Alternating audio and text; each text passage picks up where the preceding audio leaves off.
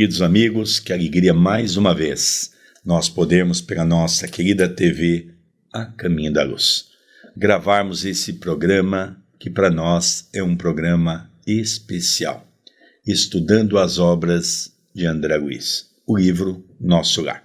Relembrando aqueles que estão assistindo pela primeira vez que nós já gravamos esse projeto há 10 anos atrás, mas tendo em vista o avanço da tecnologia, hoje muito mais avançada, tendo em vista novas informações do Dr. Carlos Chagas, que assina como pseudônimo André Luiz, nós vimos a necessidade de podermos regravar esse programa para podermos levar mais conteúdo para você estudar conosco. Então é uma alegria você estar conosco nessa programação.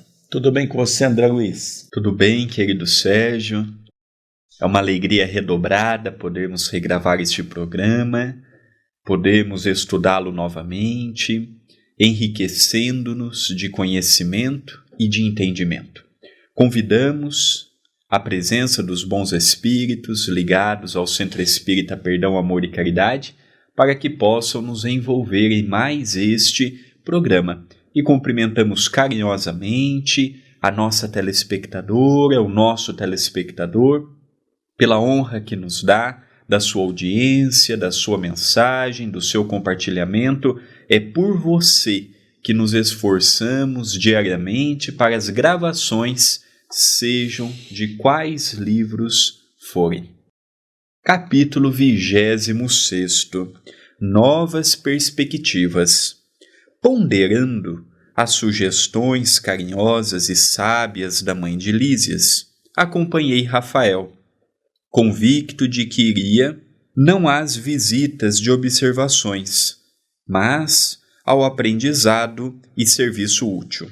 Então aqui nós vamos ver que ele vai ter um encontro com o ministro Genésio, ministro da regeneração. Então nós vemos que quem acompanha ele é Rafael que gentilmente pôde acompanhá-lo, porque tanto Lísias quanto os familiares estavam com o compromisso de trabalho, Dona Laura também tinha compromissos, então convidaram Rafael para que ele pudesse acompanhar. Então nós vamos ver agora André Luiz no ministério conversando com outro ministro, aonde é muito interessante porque ele havia recebido uma autorização para visitar durante um ano quatro ministérios.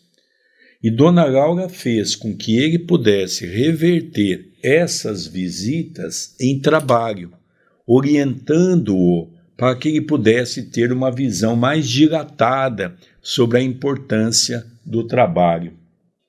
Anotava, surpreso, os magníficos aspectos da nova região, rumo ao local onde me aguardava o ministro Genésio. Contudo, seguia Rafael em silêncio, estranho agora ao prazer das muitas indagações. Em compensação, experimentava novo gênero de atividade mental. Dava-me todo a oração, pedindo a Jesus me auxiliasse nos caminhos novos, a fim de que me não faltasse trabalho e forças para realizá-lo. Antigamente, avesso às manifestações da prece, agora a utilizava como valioso ponto de referência sentimental aos propósitos de serviço. Essa informação de André Luiz é uma informação que eu convido a todos os nossos telespectadores a fazer uma grande reflexão. André Luiz percebeu que em nosso lar a prece é um dos alimentos primordiais daqueles que ali vivem. Tem a prece das seis horas da tarde, pelo governador e todos os ministros. Então se percebe que todos eles falam muito da prece. André Luiz foi convidado por Dona Laura a não esquecer no caminho de fazer uma prece, para que ele possa chegar no seu destino e para que ele possa realizar a sua tarefa. Por que, que eu estou comentando isso? Eu trabalho há 33 anos na área de atendimento fraterno.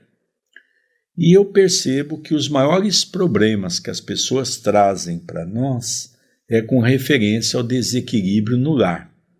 E quando nós perguntamos à pessoa: você faz um evangelho no lar? Você tem o hábito de fazer prece?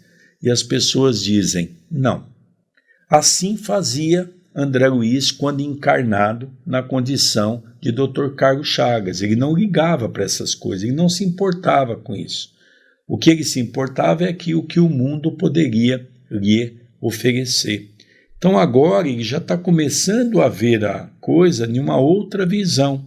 É o convite que ele faz para todos nós que dizemos ser espíritas ou adepto do espiritismo, para que possamos usar a prece também em todos os lugares.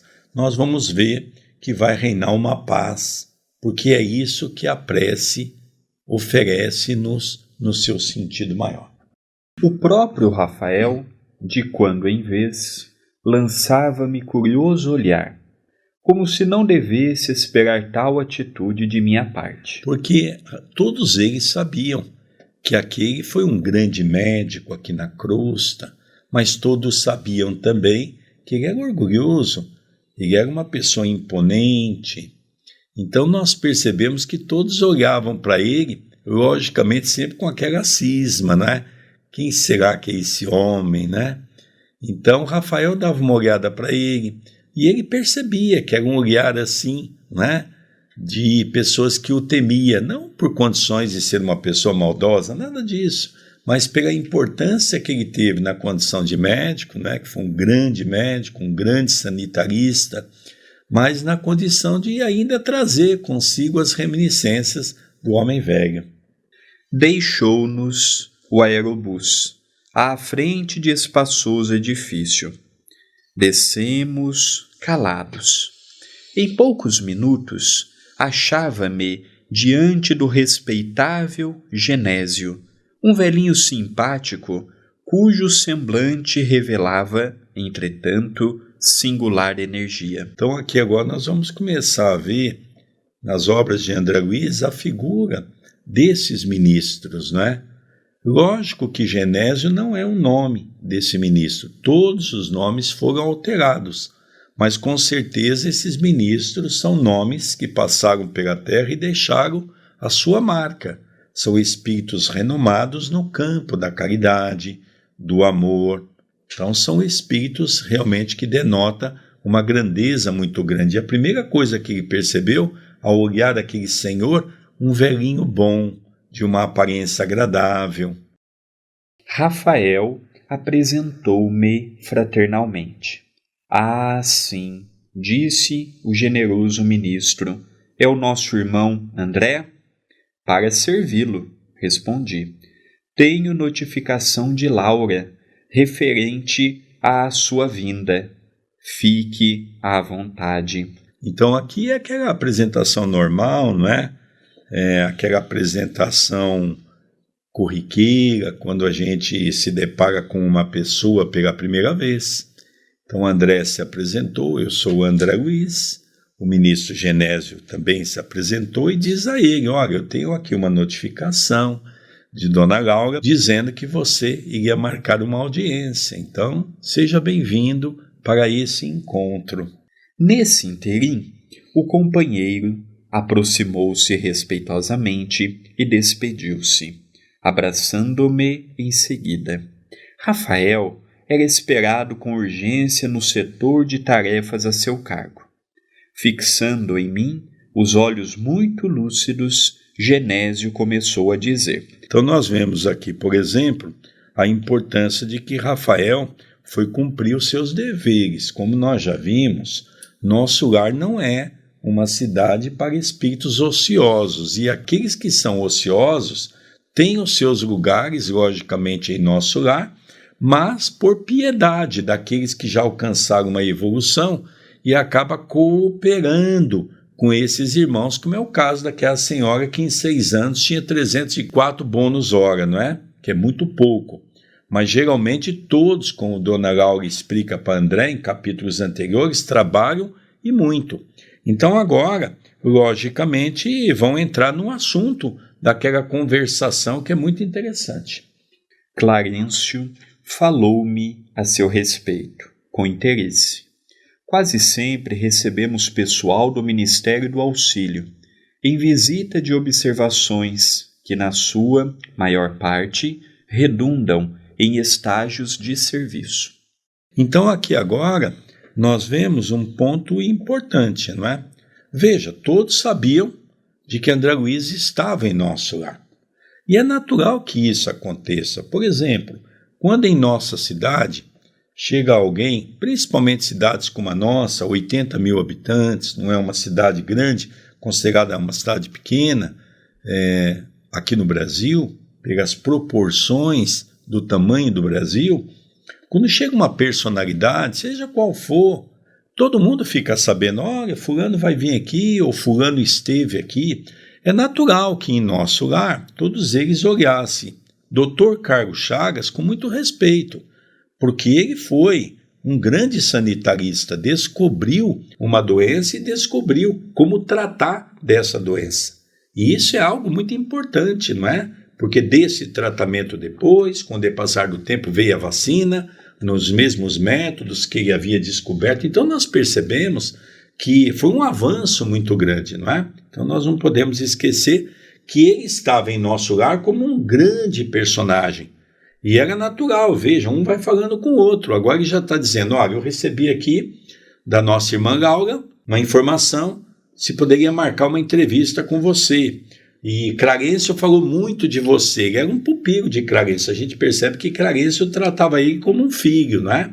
Então vamos ver aí a sequência de tudo isso. E só um ponto que me chamou a atenção nesta colocação do, do ministro Genésio é que no Ministério do Auxílio era comum eles enviarem pessoas para o Ministério da Regeneração para que pudessem é, estarem ali em trabalho de observação então era muito frequente esta, é, esta troca entre os ministérios para que a pessoa pudesse abranger também outras conotações fora daquela situação. Então o caso de André Luiz era um caso corriqueiro também de desta troca de informações entre os ministros.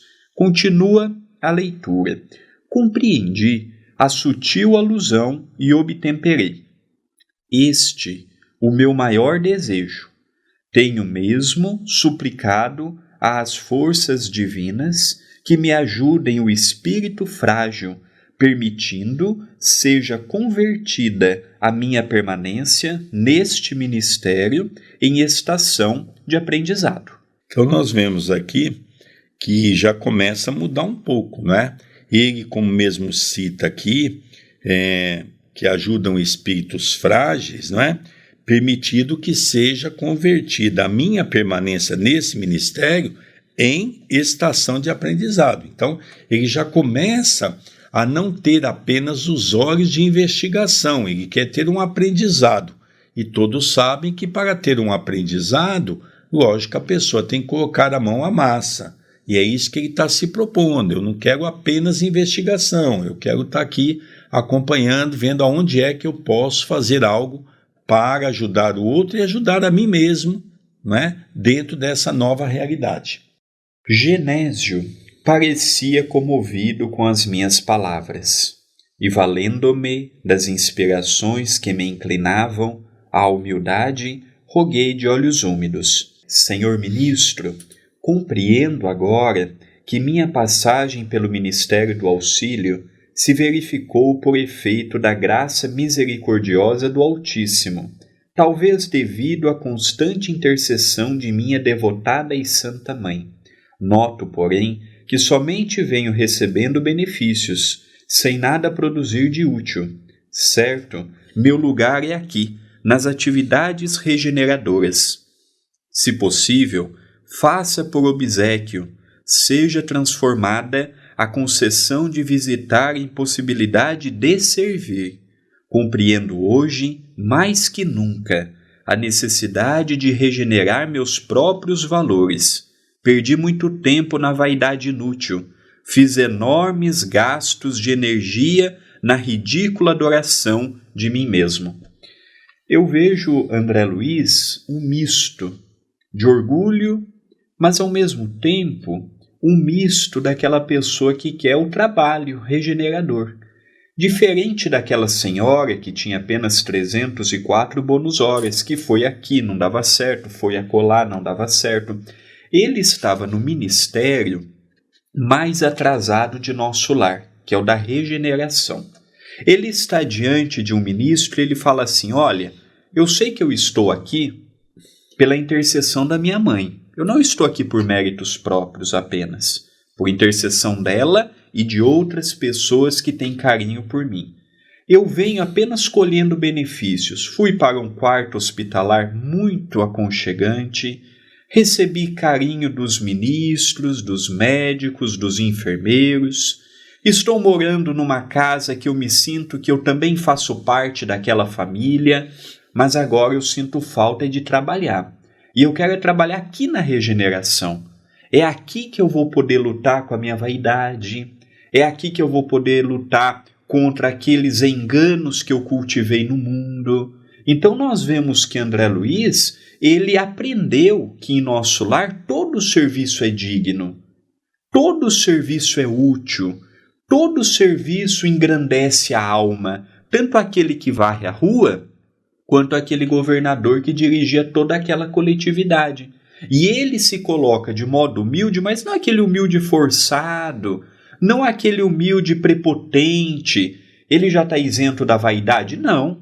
Ele já está isento da arrogância? Não. Mas ele vê que naquela atividade vai ser um grande remédio para combater o seu orgulho, a sua arrogância, a sua prepotência. Então, esse lado de André Luiz é importante de nós estudarmos também. Uma coisa interessante também, André, que nos chama a atenção, que o próprio ministro Genésio se assusta com as colocações de André, porque conta que Genésio ficou emocionado de ver a maneira humilde com que André Luiz se comporta pedindo em vez de dar a ele uma oportunidade só de ver as coisas, ele queria trabalhar se necessário for, sem escolher cargo, sem escolher posição, sem escolher absolutamente nada.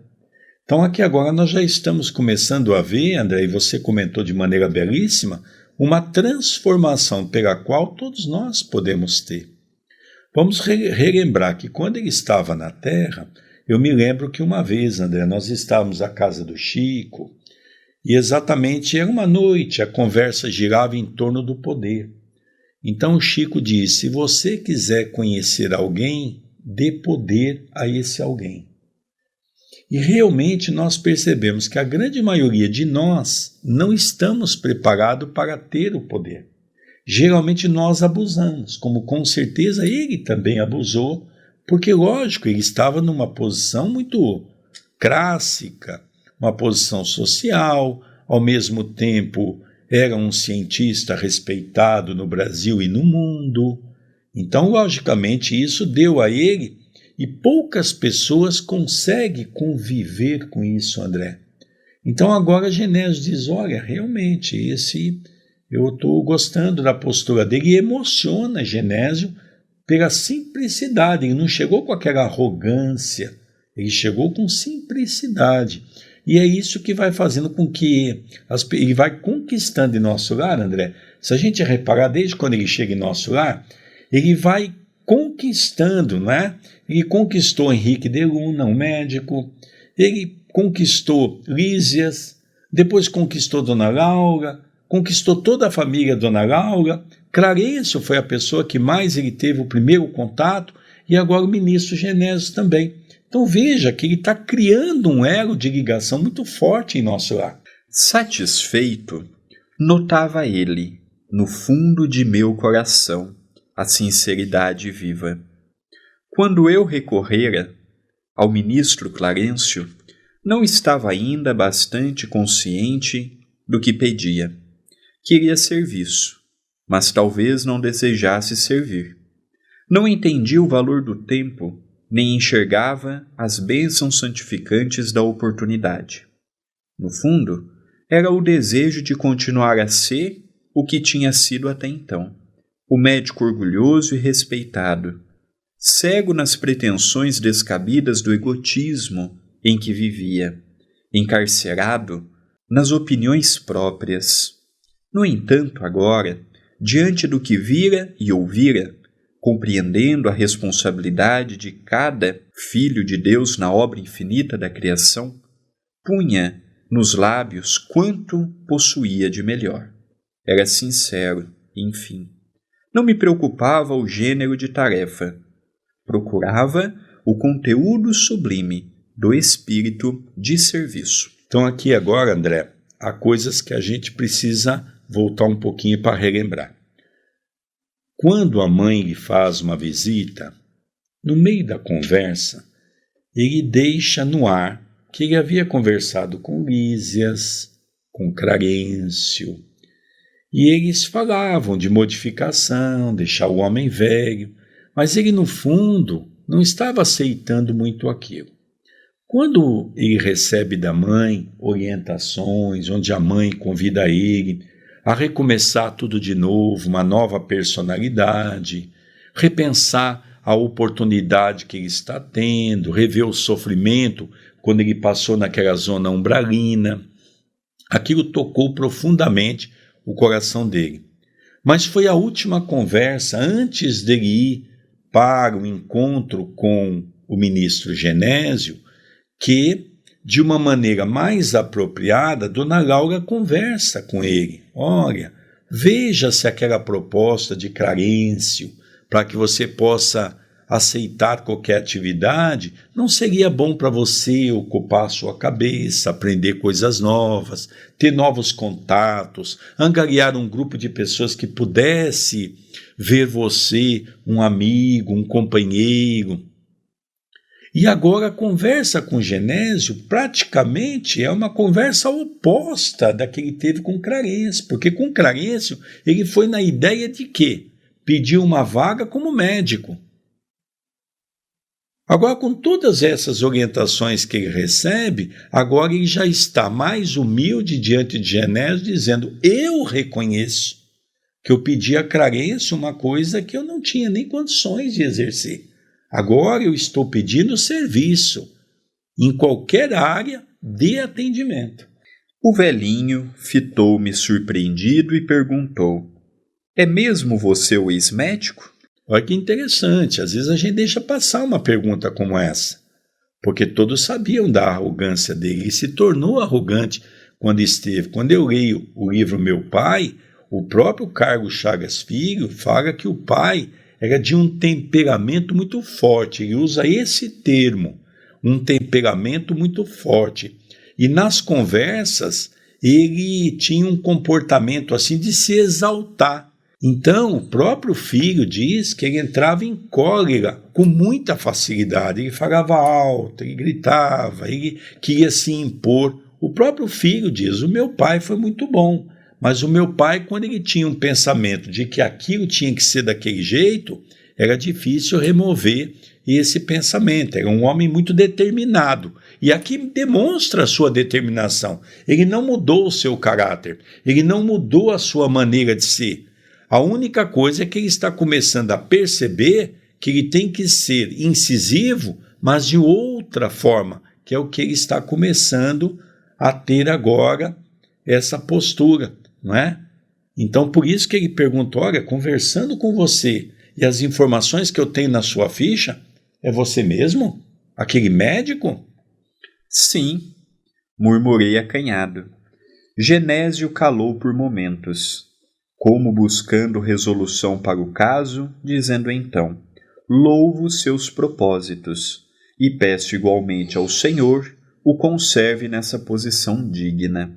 Então o ministro ficou encantado com a, a forma que ele chegou humilde, não querendo que ganhar algo pelo que havia sido na terra, nem querendo ganhar algo por piedade, mas querendo seu espaço pelo seu próprio esforço.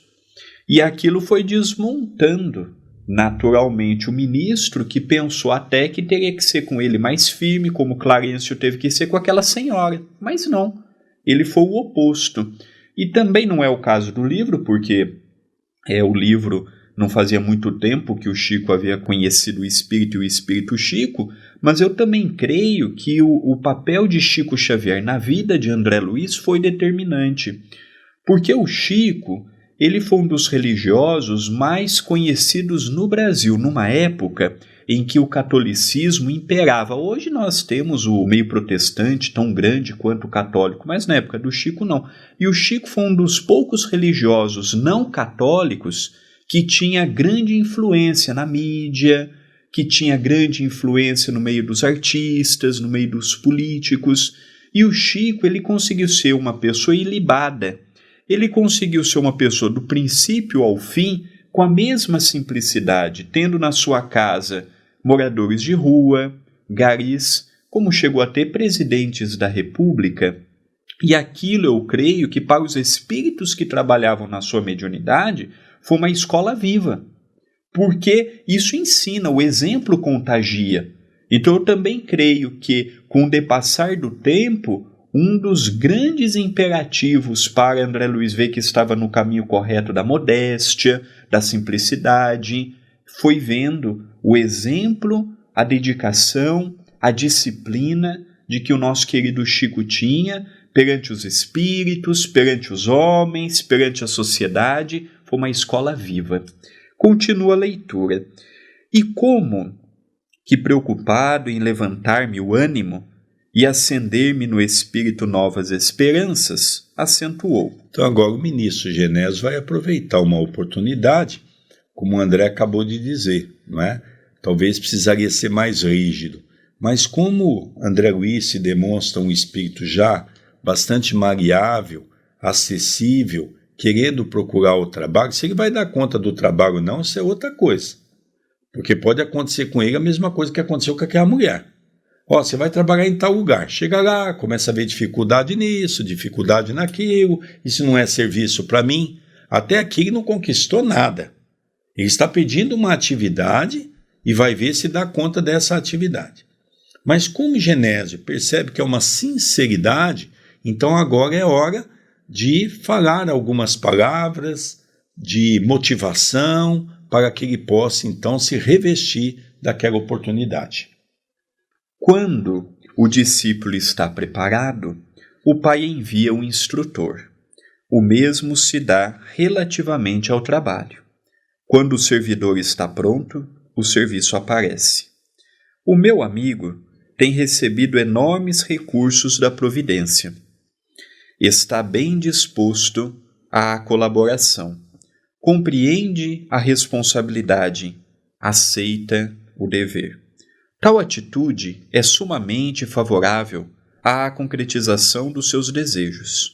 Nos círculos carnais, costumamos felicitar um homem quando ele atinge prosperidade financeira ou excelente figuração externa. Entretanto, aqui a situação é diferente. Estima-se a compreensão, o esforço próprio, a humildade sincera. Aqui nós vemos um lado espiritual que nós precisaríamos demandar algumas horas porque só essa frase ou só essa colocação de Genésio permitiria que nós ficássemos aqui algumas horas falando um pouco da beleza desse conhecimento, não é? Quando ele começa que o discípulo está preparado, o pai envia o instrutor. Então, como ele já estava preparado, porque era um espírito investigador e foi aqui na Terra ou seja, ele tinha também as suas qualidades. Não vamos tirar as qualidades de um homem dedicado, de um homem é, que trabalhou muito, de um homem esforçado. Então vamos tentar aproveitar esse lado bom dele. Já que ele estava disposto a trabalhar, então, como completa, não é? Quando o servidor está pronto, o serviço aparece. Então ele já estava pronto, porque aqui na Terra ele trabalhou muito. Isso é um ponto que ninguém tira dele. Nós não estamos falando de personalidade, nós estamos falando de caráter. Em termos de trabalho, ele sempre foi muito dedicado. Quando eu leio o livro Meu Pai, eu vejo isso. Ele ficava meses fora de casa, em campo de trabalho. Então nós percebemos que era uma pessoa muito dedicada, uma pessoa que trabalhava muito. Isso já era um bom sinal. Tal atitude é sumamente favorável à concretização dos seus desejos. Bom, trabalhador e já era. Agora você tem o desejo de trabalhar na seara do bem, em prol de você mesmo. Então vamos aproveitar tudo isso. Mas ele encerra Genésio de uma maneira belíssima. Eu te louvo pela sua oportunidade e pelo seu posicionamento, por quê? Porque na terra, quando a pessoa financeiramente ela tem um grande destaque, nós a exaltamos. Aqui é o contrário. No mundo espiritual, nós exaltamos aqueles que se esforçam no campo da humildade sincera. Olha, André, que beleza essa colocação. É o oposto daquilo que nós buscamos aqui na Terra. E se seguirmos isto no nosso trabalho, no centro espírita, dentro da nossa família, nós seremos profissionais mais felizes, religiosos mais equilibrados, familiares mais conscientes do que é ser um pai, uma mãe, um filho, uma filha, um avô, um neto. Então, esta mensagem toda serve também para nós que estamos em evolução. Continua a narrativa. Identificando-me a ansiedade, concluiu: é possível obter ocupações justas. Por enquanto, porém, é preferível que visite, observe, examine. Olha que interessante, porque às vezes a gente lê as coisas assim rapidamente, né? É aquela velha história, olha, estou gostando muito da sua postura até agora, mas veja, vamos aqui então definir algumas coisas. É preferível que visite olhe tudo, observe tudo e examine. É muito importante isso para que você possa saber aonde é que você está colocando os seus pés. E logo, ligando-se ao gabinete próximo, falou em voz alta: Solicito a presença de Tobias, antes que se dirija às câmeras de retificação. Então agora ele chama Tobias, nós vamos ver. Tobias também foi uma pessoa importante para André Luiz, porque também André Luiz se identifica muito com Tobias. André Luiz se identifica com Tobias quase que da mesma maneira que se identificou com Lísias. Eles passam a ser grandes amigos, nós vamos notar isso. Não é? Então, Genésio, numa voz um pouco mais alta do seu gabinete, não é? Não é aquelas coisas aqui dos gabinetes que nós temos dos políticos no Brasil, onde as portas são trancadas, as negociações são de uma certa forma escrachadas no campo das corrupções. Não.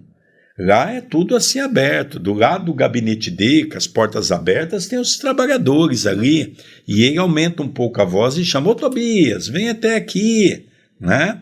antes que você saia para as câmaras retificadoras. O que, que é isso? Daqui a pouco nós vamos ver que vai explicar para nós. Não se passaram muitos minutos e assomou à porta um senhor de maneiras desembaraçadas. Tobias explicou Genésio, atencioso. Aqui tem um amigo que vem do Ministério do Auxílio, em tarefa de observação. Creio de muito proveito para ele o contato com as atividades das câmaras retificadoras. Então agora Tobias vai ser aquela pessoa que vai fazer o papel de Cicerone, né? Vai acompanhar. E tem a atividade dele e, na verdade, vai convidar André Luiz para o, o acompanhar, para que ele possa ver qual é o serviço de Tobias e Tobias vai explicar para ele qual é a função dessas câmeras, não é? Qual é o papel delas no Ministério da Regeneração, né, em nosso lar? Estendi-lhe a mão, enquanto o desconhecido correspondia afirmando gentil as suas ordens. Conduza-o, prosseguiu o ministro, evidenciando grande bondade. André precisa integrar-se no conhecimento mais íntimo de nossas tarefas. Faculte-lhe toda a oportunidade de que possamos dispor. Então, nós percebemos que o ministro disse: olha, ele está aqui em observação. Mostre, apresente, informe, demonstre para ele o que, que é as câmeras de retificação, onde elas ficam, como funcionam. Então, nós vamos perceber agora que as câmeras de retificação foram uma grande escola para André Luiz, mais importante do que se ele já fosse direto trabalhar num hospital em nosso lar. Então, aqui nós começamos a ver que foi aquele deserto que Paulo encontrou quando ele se torna cristão, narrado por Dona Laura, esse exemplo no capítulo passado. Aqui ele vai encontrar grande escola para desenvolver aquela humildade que vai ser colocada à prova em existências futuras. É interessante também, André, nós notarmos que, lógico que não é todos que vêm do Ministério do Auxílio em visitação ao Ministério de Regeneração que vai ter toda esta oportunidade que André Luiz está tendo. Lógico que nas entrelinhas nós observamos que já havia uma expectativa, e talvez aqui André Luiz também não quer mostrar em forma de orgulho, né? O trabalho que ele iria realizar e tenta simplificar o máximo possível, colocando tudo isso de uma maneira generalizada, de uma maneira simples, mas lógico que é, eles não iam dar atenção a todos que fossem fazer a visita, como estão dando André Luiz. Lógico que aqui já existe uma expectativa, já existe ali alguns ideais que já estavam sendo traçados, sem sombra de dúvida. Prontificou-se Tobias, revelando a maior boa vontade. Estou de caminho, acrescentou ele bem-humorado. Se deseja acompanhar-me? Perfeitamente, respondi satisfeito. O ministro Genésio abraçou-me, comovido, com palavras de animação. Segui Tobias resolutamente. Atravessamos largos quarteirões, onde numerosos edifícios me pareceram colmeias de serviço intenso. Percebendo-me a silenciosa indagação, o novo amigo esclareceu. Então, antes que Tobias entre no questionamento que, sem sombra de dúvida, ele sentia que André Luiz ia fazer, André Luiz fica surpreso, não é? Bom, ele sai do ministério, ele abraça Genésio, Genésio dê a ele boa sorte, e ele então sai com Tobias. E eu gostaria de estar falando um pouco sobre essa última frase, atravessamos largos quarteirões. Então, nós vamos perceber uma cidade, né? estava andando pelas ruas, onde numerosos edifícios me pareceram colmeias de serviço intenso. Então, nós vamos relembrar as grandes capitais, as grandes cidades, quando a gente chega no centro da cidade, né? aquele monte de prédios, prédios altos, não é? E ele então percebeu que havia esses edifícios e que todos eles pareciam colmeias de serviço intenso. Todos eles eram voltados para o trabalho. É como aqueles nós chamamos de centros empresariais, não é? Aqueles prédios onde fica sediado os escritórios das grandes empresas, não é? Então seria mais ou menos isso. Interessante, hein? Gostaria de chamar a atenção. Hoje nós temos esse exemplo, mas na década de 40, no século passado, nós não tínhamos isso.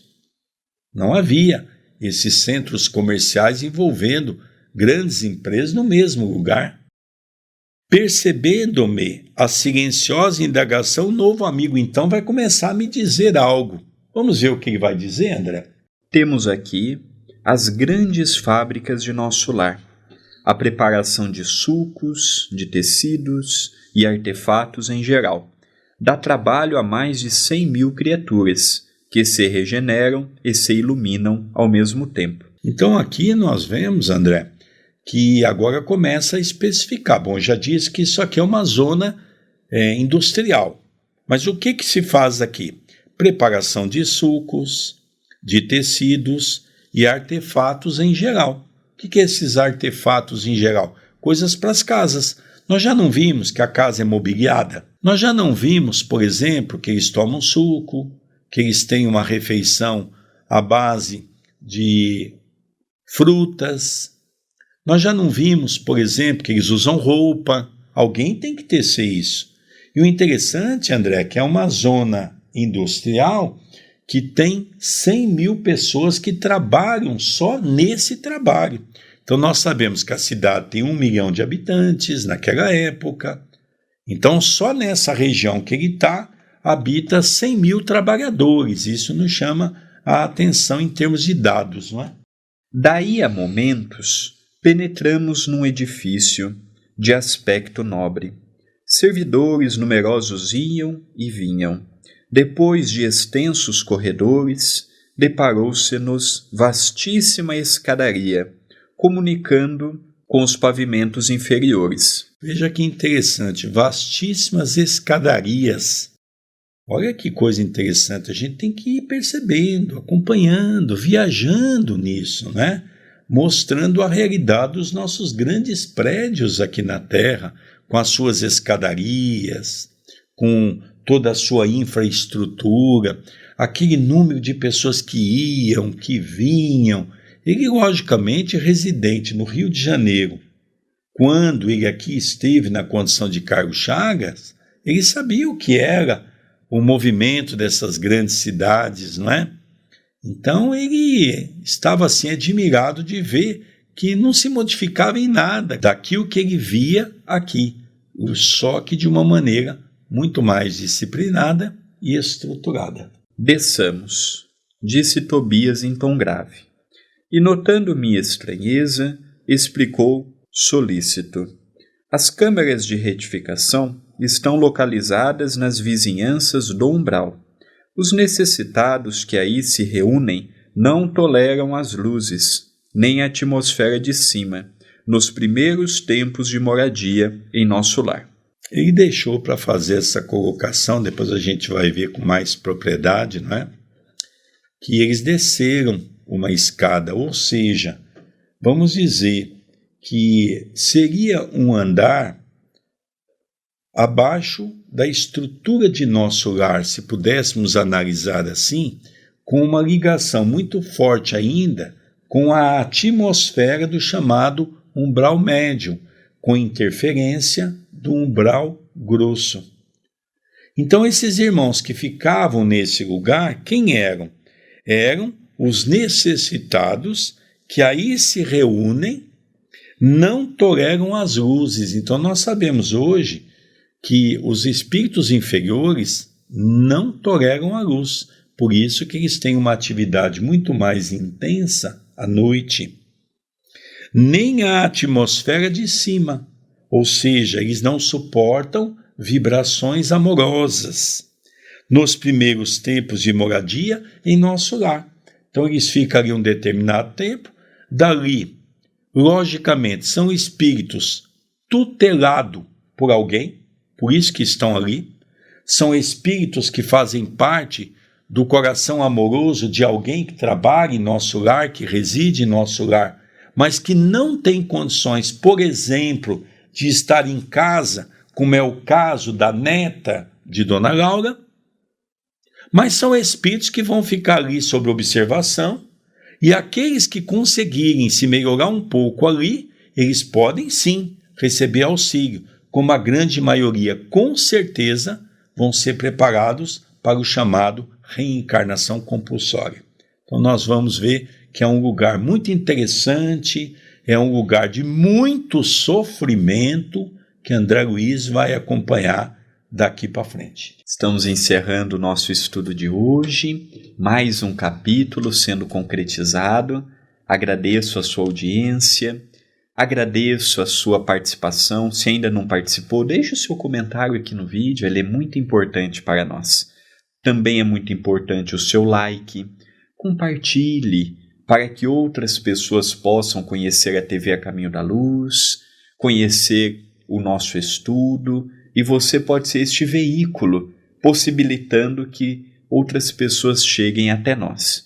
Se ainda não se inscreveu no canal e não habilitou as notificações, se inscreva, habilite as notificações. São muito importantes para nós. E muitos têm acompanhado as atividades do Centro Espírita Perdão, Amor e Caridade, o CEPAC. Se torne um membro do canal. Você estará ajudando diretamente em nossas atividades. Queridos amigos, nós vamos encerrando mais esse capítulo. Quantas lições amorosas nós recebemos entre aquela figura do homem novo, aquela figura do homem velho que reside dentro de todos nós. Nós vamos encerrando o programa estudando as obras de André Luiz, o livro Nosso Lar, pela nossa querida TV A Caminho da Luz. O meu pedido de sempre não esqueça de dar o like, porque o like é muito importante para a nossa página. Um beijo no seu coração. Um beijo no coração de todos e até o próximo programa.